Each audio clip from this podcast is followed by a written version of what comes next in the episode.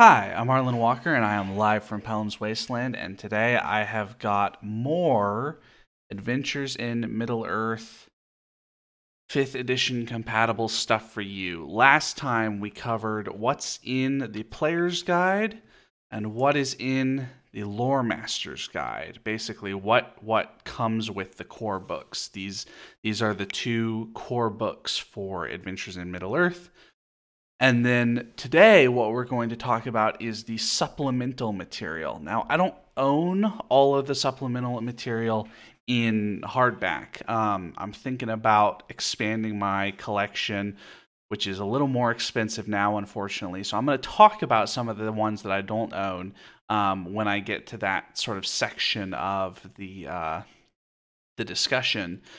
But I'm going to focus particularly on the ones that I do own which are adjust things here a little bit so that I've got a spot for these books in front of me. So the first one is the Rhovanion Region Guide. Rhovanion Region Guide is the region guide for the the main part of the Wilderland. Not technically everything. You can see the the regions that it covers on the inside cover. So that's the Vale of Anduin and the Mirkwood and the Misty Mountains um, in, on the side here by my fingers. Um, doesn't really cover much about Erebor and Dale and Lake Town. That stuff is covered um, in the Lonely Mountain Region Guide, which I've got here. Lonely Mountain Region Guide right here. And um, you can see on the map here, it includes a lot of the Wilderland stuff in the north of Wilderland. It has little bits and pieces about some of this other stuff, but it really focuses on Erebor and Dale and some stuff on the Iron Hills and then some history of the dwarves and all that sort of stuff. Um and then I have the Rivendell region guide. The Rivendell region guide, which is the region guide for um sort of eastern Eriador, and we can see, I'm going to show the inside cover map here. Um, Rivendell is right over here itself. But then obviously there's a lot more stuff that is covered, including, you know, there's Mount Gram and Carn around here. Bree is out here, and there's actually a Bree book that I don't have, the Bree Land Region Guide. Um, but what do these region guides have? Well, the region guides come from the One Ring region guides, um, and they are essentially designed to flesh out the material about that part of the world, as well as often provide some kind of special uh, alternate or supplemental rules for um, things related to what the region guide is about. So, for instance, in the Rhovanion region guide, what we have is a lot of stuff. There's it's basically divided into a, a couple of sections. There's an introduction, and then there's one major section that is about the Vales of Anduin, and it goes through each kind of chunk of the Vales of Anduin and talks about like you know who who lives in this area in terms of notable NPCs, in terms of the sort of generic peoples and all that sort of stuff. In talks about like you know what is the um, what are some landmarks or regional um, places of interest that you could end up going. So here, let me let me find a page that has some stuff. So. Um, that's Vales of Gundabad, Grey Mountain Narrows. Here, East Upper Vales. So we have this map that you can see in the middle, and that is essentially the map of this part of the world. For the lore master, it has the um, the hex map version in here with the codes. Um, so it's it's the the lore master's version of the map, and the lore master version of the whole area is on the inside back cover. So the inside of the front cover is the player's version of the map, the lore master's version of the map with colored in and divided up regions and um, all the information about these regions. including what hexes all of these different um, important things are in, are in there. But anyway, so for the upper east upper vales, the east upper vales of the Anduin, it talks about um, what is this place like, what's sort of in the area, um, what kind of scenery could you expect traveling through here or in combat here, um, wildlife and inhabitants, and um, notable characters. So there's Vigeland, apparently, in this part of the world, who is a, a medium human evil man. Um, he sort of lives, they sort of live in the shadow of um, Mount Gundabad and all that. So not surprising that they're evil. And then there's Viglar, the eldest of his sons, Saviga the goblin, Thunar, a uh, a uh, wandering warrior, Astid, Vigland's daughter. Notable places: the mouth of dust and the Elfwood.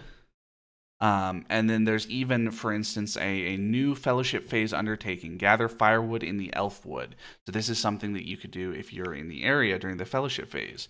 And it says firewood gathered from the Elfwood, a region that is mostly free from shadow taint, burns warmly and merrily, raising spirits and warding off the bite of winter. When dried, it catches fire easily, even in the worst conditions. A character spending a fellowship phase at Beorn's house or someplace nearby may choose this undertaking gather enough firewood for the following adventure phase that whatever journey event allows them to recover exhaustion, they also gain inspiration as an added benefit. And the journey events do things like recover exhaustion um, if you get a good journey event. So the idea being that if you have this special firewood, you get this bonus. Anyway, the next section of the book, of this book, the Rhovanion Region Guide, is the Mirkwood stuff, and it's similar. It's regions of Mirkwood divided up with um, information about each region and notable places, notable people, all that sort of stuff. This is this is all really great content, especially if you're going to sandbox.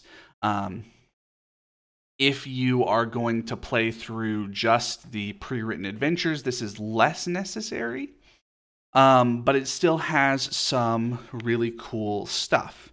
For instance, in the Rhovanion region guide, you have new adversaries, and that's kind of the third section of the book, is a supplement to the bestiary that is in the Lore Master's Guide. And let me find some stuff to show you. So, um, do do do. Here is a Hillman warrior, same same art from the One Ring. Um, but it's a, a Hillman warrior enemy to use against um, your player characters. These Hillmen are wild warriors of the Black Hills of the Vales of Gundabad. Their ancestors served the Witch King of Angmar, but they were given to the practice and they were given to the practice of sorcery. Today they do not serve the shadow, but should their old master summon them, most of them would readily answer. The hillmen can leave their bodies while sleeping in the form of spirit wargs and join the wild wolves in their hunts. So, yeah, pretty cool stuff. More beasts to use. And then there's some worked out um, leader monsters, which is pretty cool. Magaz, the orc captain, and Nagraha, the chief of the wargs. Um, some major spiders, Taller the hunter, Talquin the weaver, Sarquin the mother of all. More more spiders to use if you don't want to use just the generic spider. Forest goblins, hunter spiders, all sorts of um, neat monsters in the bestiary. This doesn't include all of the um, special kind of bonuses and, and special features that come in the lore master's guide but you can use your i think expected to use that with the stuff in here so you've got um, more monsters and more stuff for the area around the mirkwood and the vale of anduin now in my opinion this the Rhovanion region guide in some ways is the least cool of the region guides that I have and have looked at um, extensively because its special thing is really just this special bestiary. Now, by contrast, the Rivendell region guide has all of the same stuff that you would expect for the region around Rivendell and Eastern Eriador. So it's got uh, stuff about Imladris itself and the history of Eriador and the regions of Eastern Eriador, and it's got some new adversaries, another kind of bestiary section. Let me flip to that, page 69.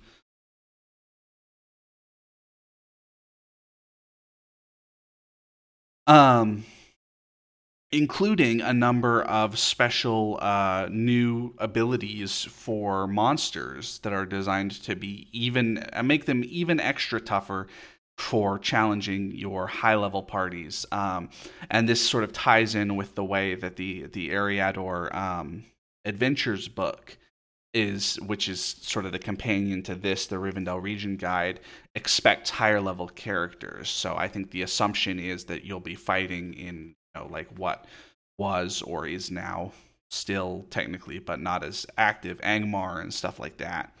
And there's some more monsters um, greater stone trolls and ettins goblins of Carn Dûm hillmen of Rhudaur. That guy he's got a, a sort of raven on his helmet. More orcs, more orc chiefs, and things like that to use. Um, and then some nasty undead wraiths and uh, specters and uh, barrow wights and things like that, as well as um, at least one Nazgul, one Nazgul, the Lord of the Nazgul, the Witch King of Angmar, statted out in case you want to um, do something like that. But then we have stuff for hoards and magical treasures. So essentially, this is designed to um, give you um, rules for creating, you know, for instance, um, not just the dragon Smaug's hoard, but also the the sort of troll hoard that Bilbo and the hobbits find in um, the Hobbit. Um, there's a whole bunch of trinkets that you can find with random tables for all of these trinkets and stuff. And then we have magical treasure.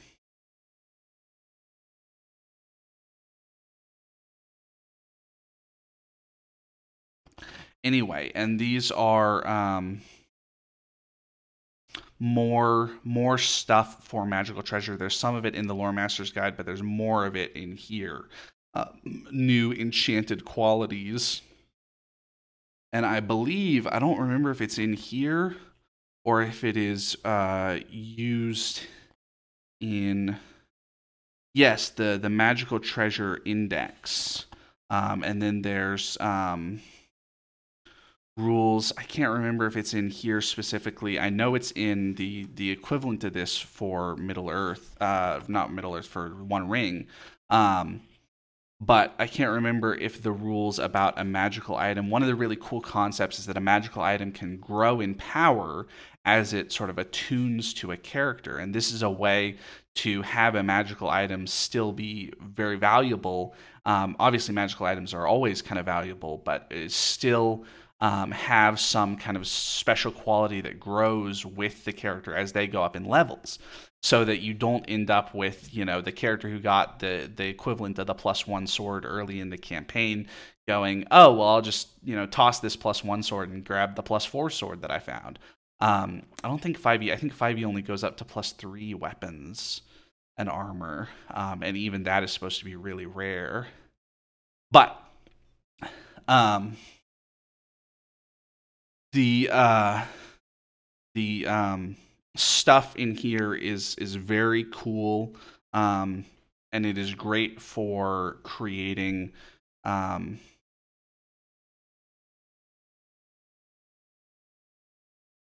special magical magical equipment for your players.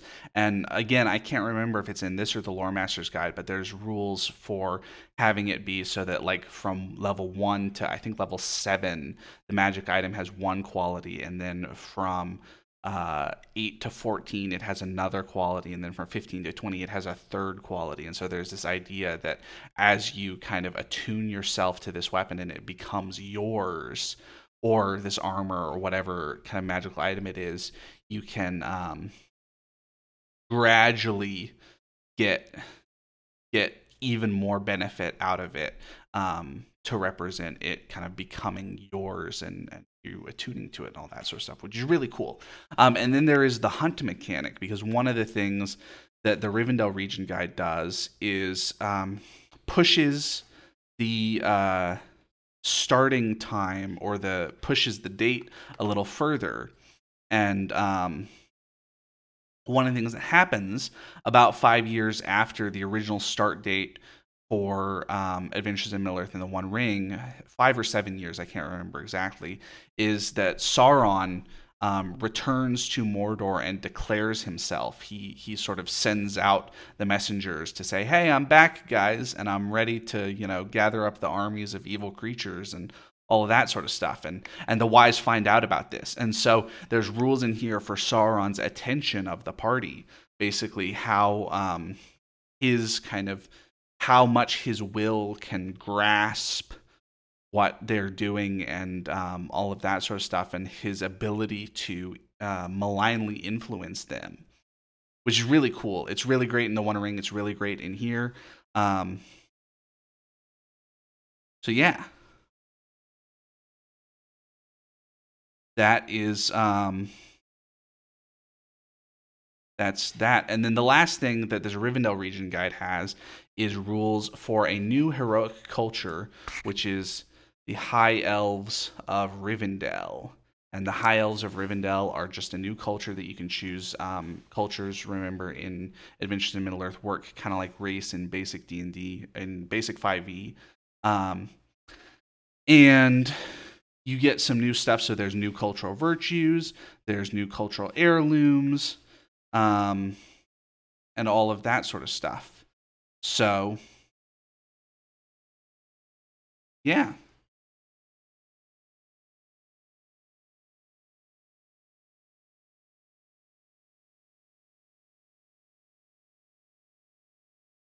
that is uh, and there's some custom journey tables at the back which is always great. The custom journey tables are really good. Um, but that is the rivendell region guide. And then we get to so the one i don't have is the Bree-land region guide. Bree-land region guide is kind of a mix in between the two types of supplements um, because it has rules for Bree-land stuff. It has either one or two new heroic cultures um, it has the sort of gazetteer stuff. I don't believe it has any um, custom rules like for magic items or anything like that in it. I think it just has the um, the the the kind of gazetteer. But then it also has adventures. It has uh, three different adventures in the Bree-land region guide. Um, and I believe they're statted out for level one, level two, level three, so that if you wanted to start a campaign using the Bree-land region guide instead of using um, Wilderland, you could do that. Um, and then we have the Lonely Mountain region guide, which is the stuff from the Erebor source book for the One Ring. Um, and it's got the same sort of stuff a gazetteer of the Kingdom Under the Mountain and Dale there's some new rules for dwarven smith weapons and dwarven weapons enchanted by the dwarves, similar to the, the elven enchanted stuff in the Rivendell region guide. Um, there's the war of dwarves and orcs information, and then the kind of craziest thing in here is concerning dragons, which gives you a whole process for generating up a dragon for your campaign. Now the expectation is that this is this is sort of the big boss. This is the the big monster at the end of all the journeys or something like that. Um, this is not something to be done lightly. But if you're adventuring in the Withered Heath or something like that, you may run into a dragon or a drake or something like that. And so it's got five steps to dragon creation choose an age and breed define personality choose actions and features lair and hoard choose a name and backstory. And um, yeah the the dragon stuff is is pretty cool in my opinion. Um it's it's very I mean, it's it's uh yeah. It's stuff and this is stuff actually. This is I think some of the closest to stuff to use in your basic 5e campaign, in your general 5e campaign that um, creating a dragon in this way is likely to feel more um, more special, we might say um, more uh, a dragon as a unique monster rather than a dragon as just a monster, if that makes sense.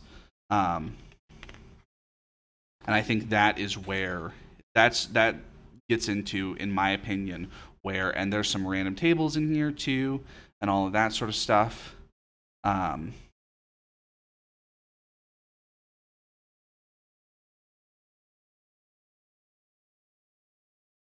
yeah, it's it's great. And then there's all of these special things that dragons can do, draconic features. So um, some of it is kind of obvious, like winged, but then there's things like sinister speech. As an action, the dragon can choose to address its enemies with evil words. Any intelligent creature that can hear the dragon and understand must make a wisdom saving throw, DC 13 plus the dragon's proficiency bonus, which can be as high as plus 5, um, for an adult dragon, I believe it's a, a plus three or plus four. So talking about you know like a seven, DC 17 proficiency uh, wisdom saving throw, or suffer disadvantage when attacking the dragon. A creature affected by this feature can repeat the saving throw at the end of its turn, ending the effect on a success. Um, so that's a really cool way to give a dragon a special ability to mark it out as a unique monster right? Orcs don't really talk to the party, but um, dragons might. So, anyway, I think this book in particular is really cool. I think Rivendell and Lonely Mountain are um, the best of the region source books because they have the most special rules in them. That's just my opinion. Um, but all of them are good. I have Bree-land in PDF. I haven't um, studied it as closely because I only have it in PDF and not in print, but Anyway, in addition to region guides, what the Cubicle 7 put out is um, they kind of have two two branches to supplements to Adventures in Middle Earth, and one is the region guides, and the other is the adventures. And the adventures are sets of linked adventures that go through um, the the kind of area that um, that they are particularly kind of keyed to, if that makes sense. So there's Wilderland Adventures, and then there's ones I don't have, which are um, Eriador Adventures and Erebor Adventures, and the Rohan Adventures book didn't get converted before the line ended, unfortunately. So there's just the three different um, adventure books, plus the adventures in Bree. Um, the Breeland Region Guide, like I mentioned, has I think three adventures in it, maybe four. Um, so it has a little bit of adventure content there for you too. Um, but the big the big thing for me is that Wilderland and Eriador actually sort of connect to each other. There's kind of an expectation. Wilderland is the characters from level one to level seven, seven adventures, one level per adventure, and then Eriador is, I believe, six more adventures that take them through the next six levels. And so the idea is they spend kind of the first part of their adventuring career in the Wilderland dealing with some of the stuff in here, and then they spend the next set of adventures um, over on the other side of the Misty Mountains dealing with stuff in Eriador. Anyway, so Wilderland Adventures. What is actually in the book? Like I said, seven adventures um, that start from the first one, levels one or two, up to the last one, level six or higher. So I guess technically you don't have to level um, with every adventure. That's just the way I've done it because that feels natural to me.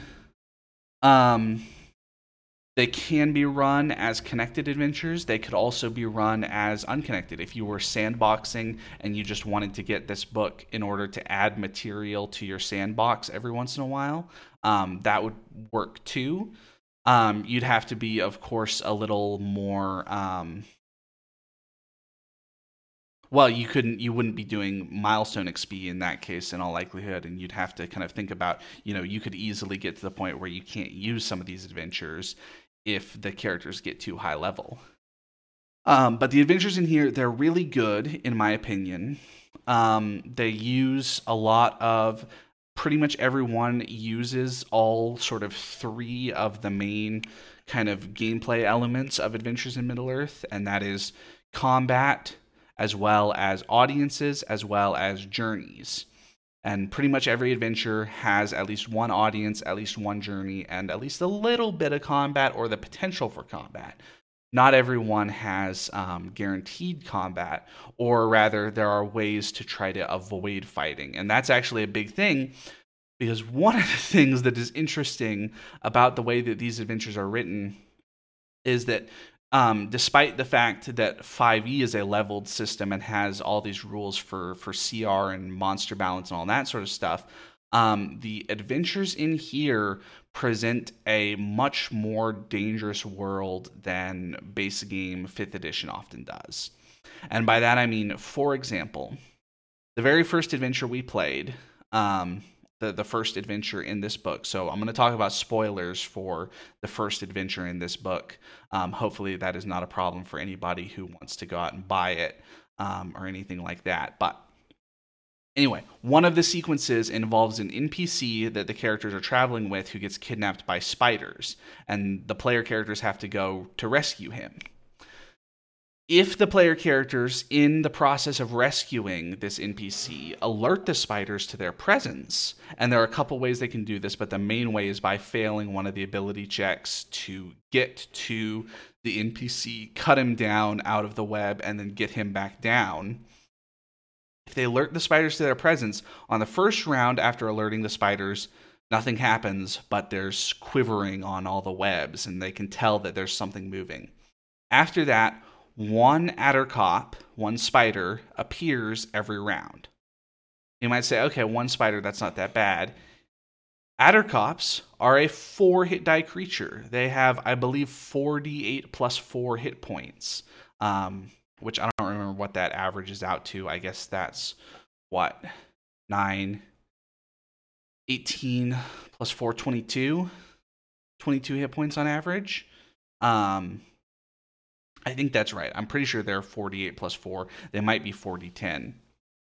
Anyway, a party of level 1 adventurers is going to have a lot of trouble killing off an Attercop every turn unless they have a really big party.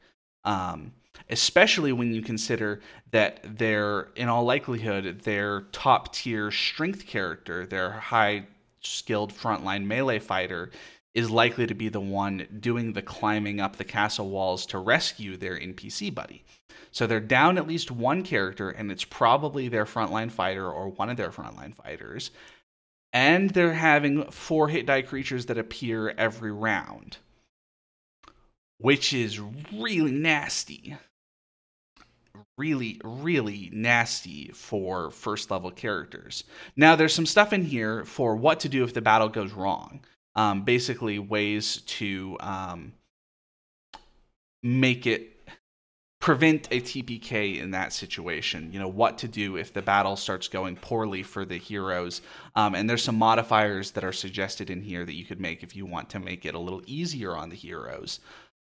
But ultimately, I think that sums up the ethos of these adventures pretty well, which is that Middle Earth is a dangerous place, and there are a reason there aren't many adventurers um, and there aren't many old adventurers in particular. Because it is a dangerous place and servants of the enemy are likely to be stronger than free people's characters in direct combat um, in most situations. You know this is this is galadriel's long defeat right?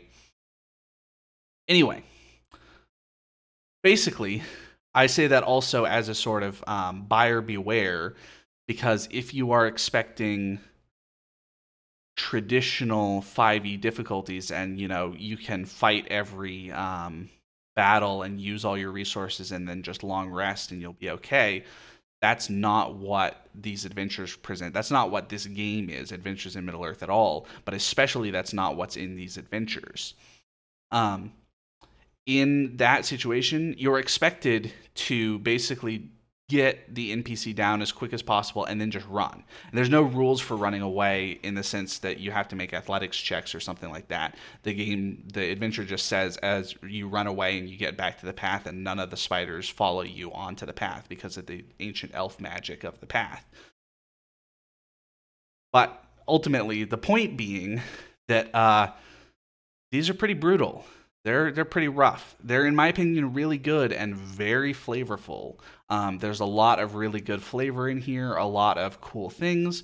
There's also um, because almost every uh, adventure contains a journey. There's a custom journey events table at the back which is really cool. There, you for those uh, to talk mechanically about it for the journey for events, you roll one d12 plus or minus certain modifiers, um, and you get a number from one or less to 12 or higher.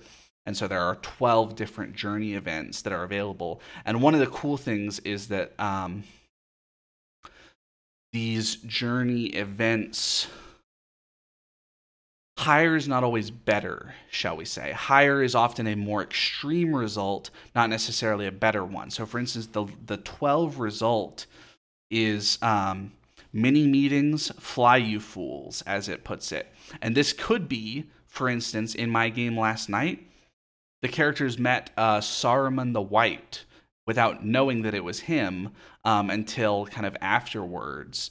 But they sort of were wandering through the Vale of Anduin, and um, Saruman the White was there doing something, searching the Gladden Fields for something, who knows what. Um, and by who knows what, I mean the, the player characters don't know, but the the the the players themselves picked up on the idea that Saruman is searching for the One Ring in the Gladden Fields because that's where Isildur died and lost it, um, which is is you know a great kind of flavorful piece of lore. Doesn't necessarily have to happen when the players happen to be marching through that area. Not necessarily. It's kind of coincidental but that's sort of the way the stories work. So anyway custom journey tables for all of the adventures which is really cool and i think gives this product more longevity because while i wouldn't run these adventures for the same group multiple times i would definitely run them multiple times for different groups especially with these custom journey tables that really change the flavor of the particular adventure that you're playing.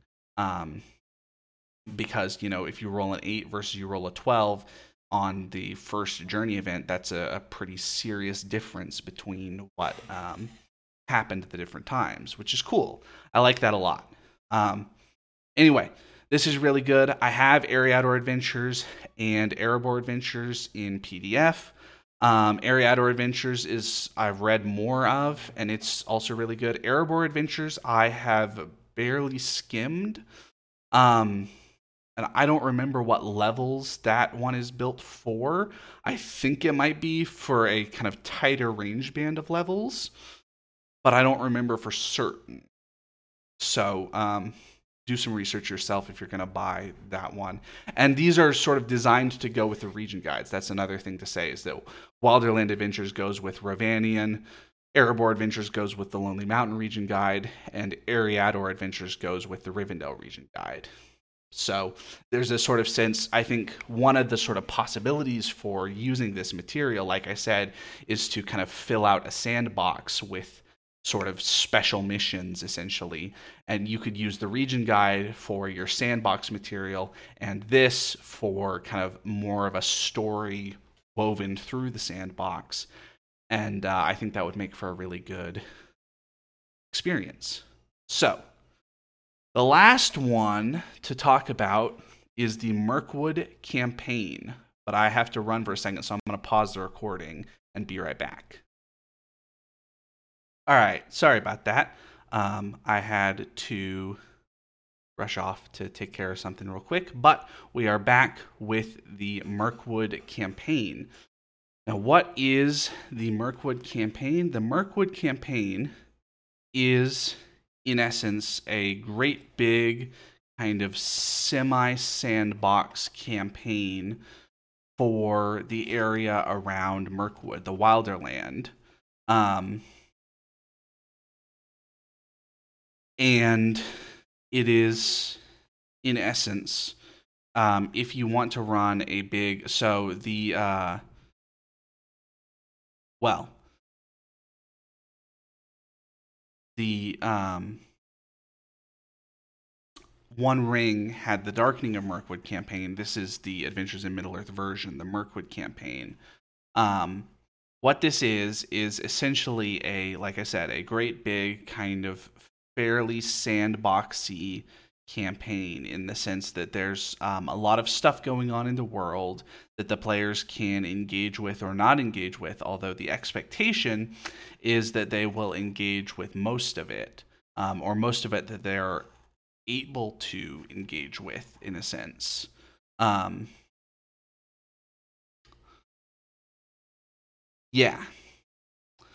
Basically, what it gives you is the information for what happens every year, what goes on, and it gives you a little bit of um, material to use in terms of building your adventure. Now, um, in terms of building the adventure, this is not nearly as kind of fully worked out as the Wilderland Adventures or the Eriador Adventures or the Erebor Adventures.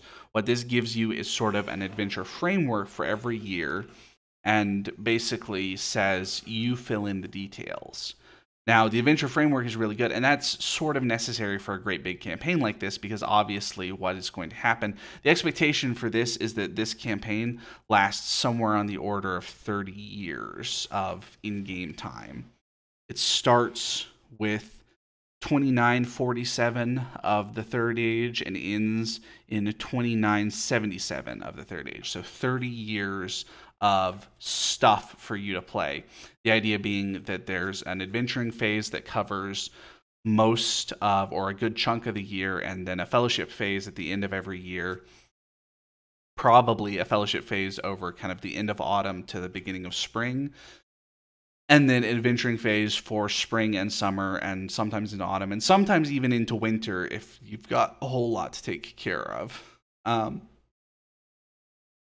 but there are a whole lot of of things that happen essentially. Um like i said this is is uh i say sandbox e um, the material in here is not quite a, a, true sandbox in the sense. It's not a tale of years that is, here's what happens if the players don't get involved.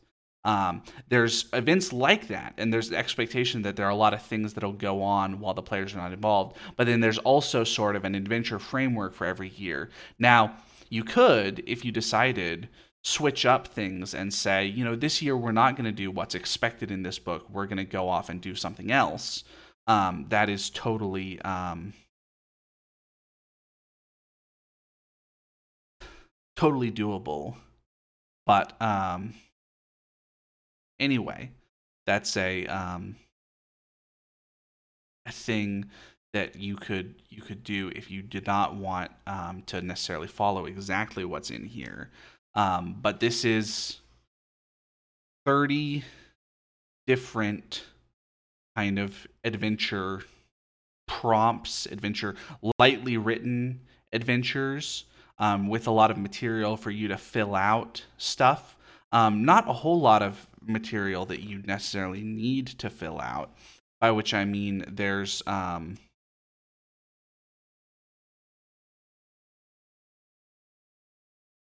There's enough here that it would probably be hard to run it totally out of the book, but there's also enough here, or there's not enough here that you could probably run this just out of the book without any extra effort, the way that I think you could with Wilderland Adventures. Um, but there is enough here that there's not a whole lot of work needed to turn this into a good campaign, in my opinion. Um, you would probably need to you'd want to write some sort of like backstory or tie-in stuff for the player characters. You'd want to fill out some of the adventures and obviously on the fellowship phases there's not a lot of material for what happens on the fellowship phase because that's supposed to be directed by the players right? And so you would add to the story with these fellowship phase uh, actions and, and events and all that sort of stuff. But ultimately this this is a lot of material for a really good campaign now, there is sort of a question um,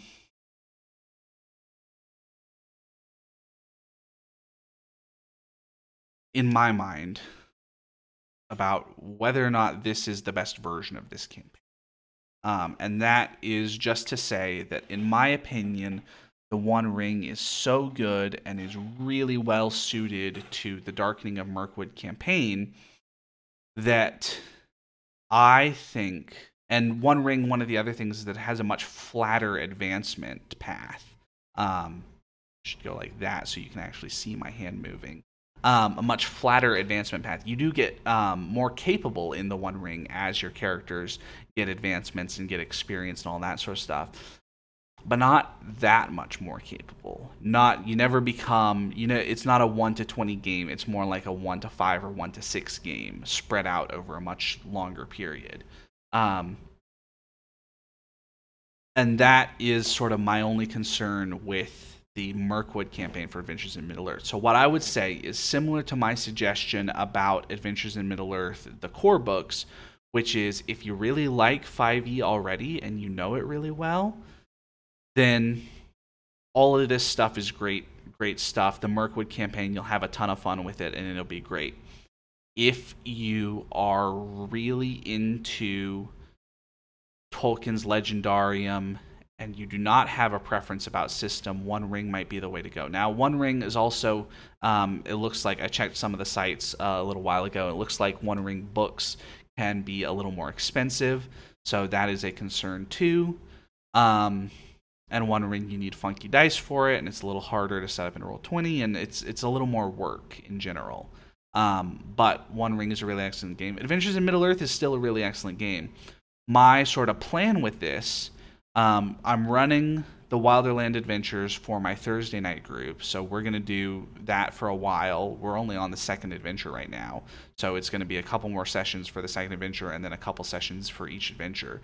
So you've easily got um, you know 20 or 30 sessions just in the wilderland adventures book. Um, and you've probably got 60 to 80 sessions in the mirkwood campaign. So even more content available there if you wanted to play the full mirkwood campaign. And if you were playing the full mirkwood campaign you could also intersperse the adventures from wilderland adventures if that's what you wanted to do um, Mirkwood campaign also will benefit from the Rhovanion region guide um, in a way that if because it is sort of more sandboxy, um, having that material is probably a good idea. But my kind of end goal is basically to convince my players after they have played a fair bit of Adventures in Middle Earth that we might try the One Ring, and then assuming that they like the One Ring, we would play the Darkening of Mirkwood campaign in the One Ring um, because I think the One Ring will do a better job of modeling the world and the themes and the tone and all that sort of stuff for a really long campaign than Adventures in Middle Earth does, just because, as much as anything, of the level growth. Now, level growth in 5e is flatter than it is, for instance, in third and third 3.5 and Pathfinder and stuff, or definitely than fourth. Um, but it is hard for me to get around the fact that, you know, a level 10 character has uh, almost 10, well, not quite 10 times as many hit points as a level 1 character. And um, that seems very gamist to me and not really in keeping with the spirit of um, the the spirit of the world in Middle Earth in some ways. Um, so that is my only sort of objection to this material. Um, which is not to say that it's bad and I don't regret buying it or anything like that. It is just to say that One Ring is such a good game. It's sort of hard to recommend Adventures in Middle Earth over One Ring unless you unless that stuff doesn't bother you. If you if you like your level based design, if you like your characters, you know, leveling up and becoming more and more kind of super heroic, um, if you like 5e in general, this is great material. This this Adventures in Middle Earth stuff is really good. It is still very flavorful material um, for Middle Earth.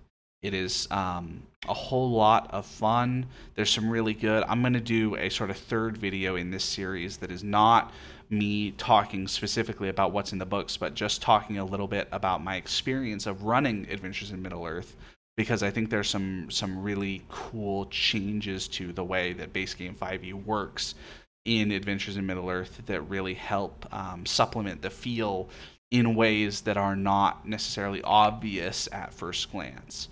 So I'm going to do a sort of third video about that, but that's not going to be for a little while. That's probably going to be in like a week or two. Um, anyway, Adventures in Middle Earth, the supplemental material, it's all really good stuff. It's really just a matter of what do you want, what do you need. Um, if you're sandboxing in one region of Middle Earth, get that region guide. If you want pre written adventures, get the adventure thing.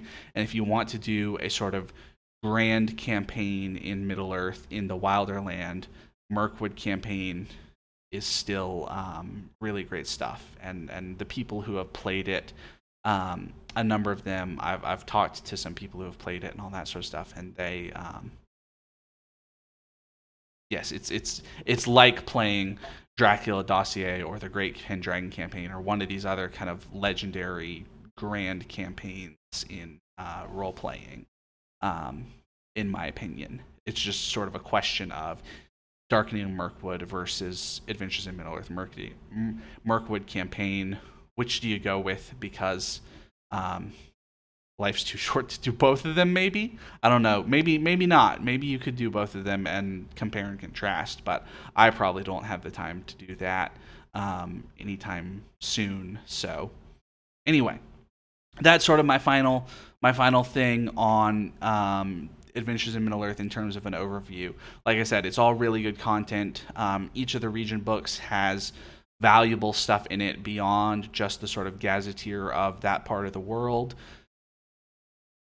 The adventures, like I said, they're really, um, in my opinion, they're quite well written um, and they're a lot of fun. They are uh, tough and they ha- embrace much more of a sort of OSR combat as war feel than some uh, 5e content does. Um, you're you're you're gonna have close calls.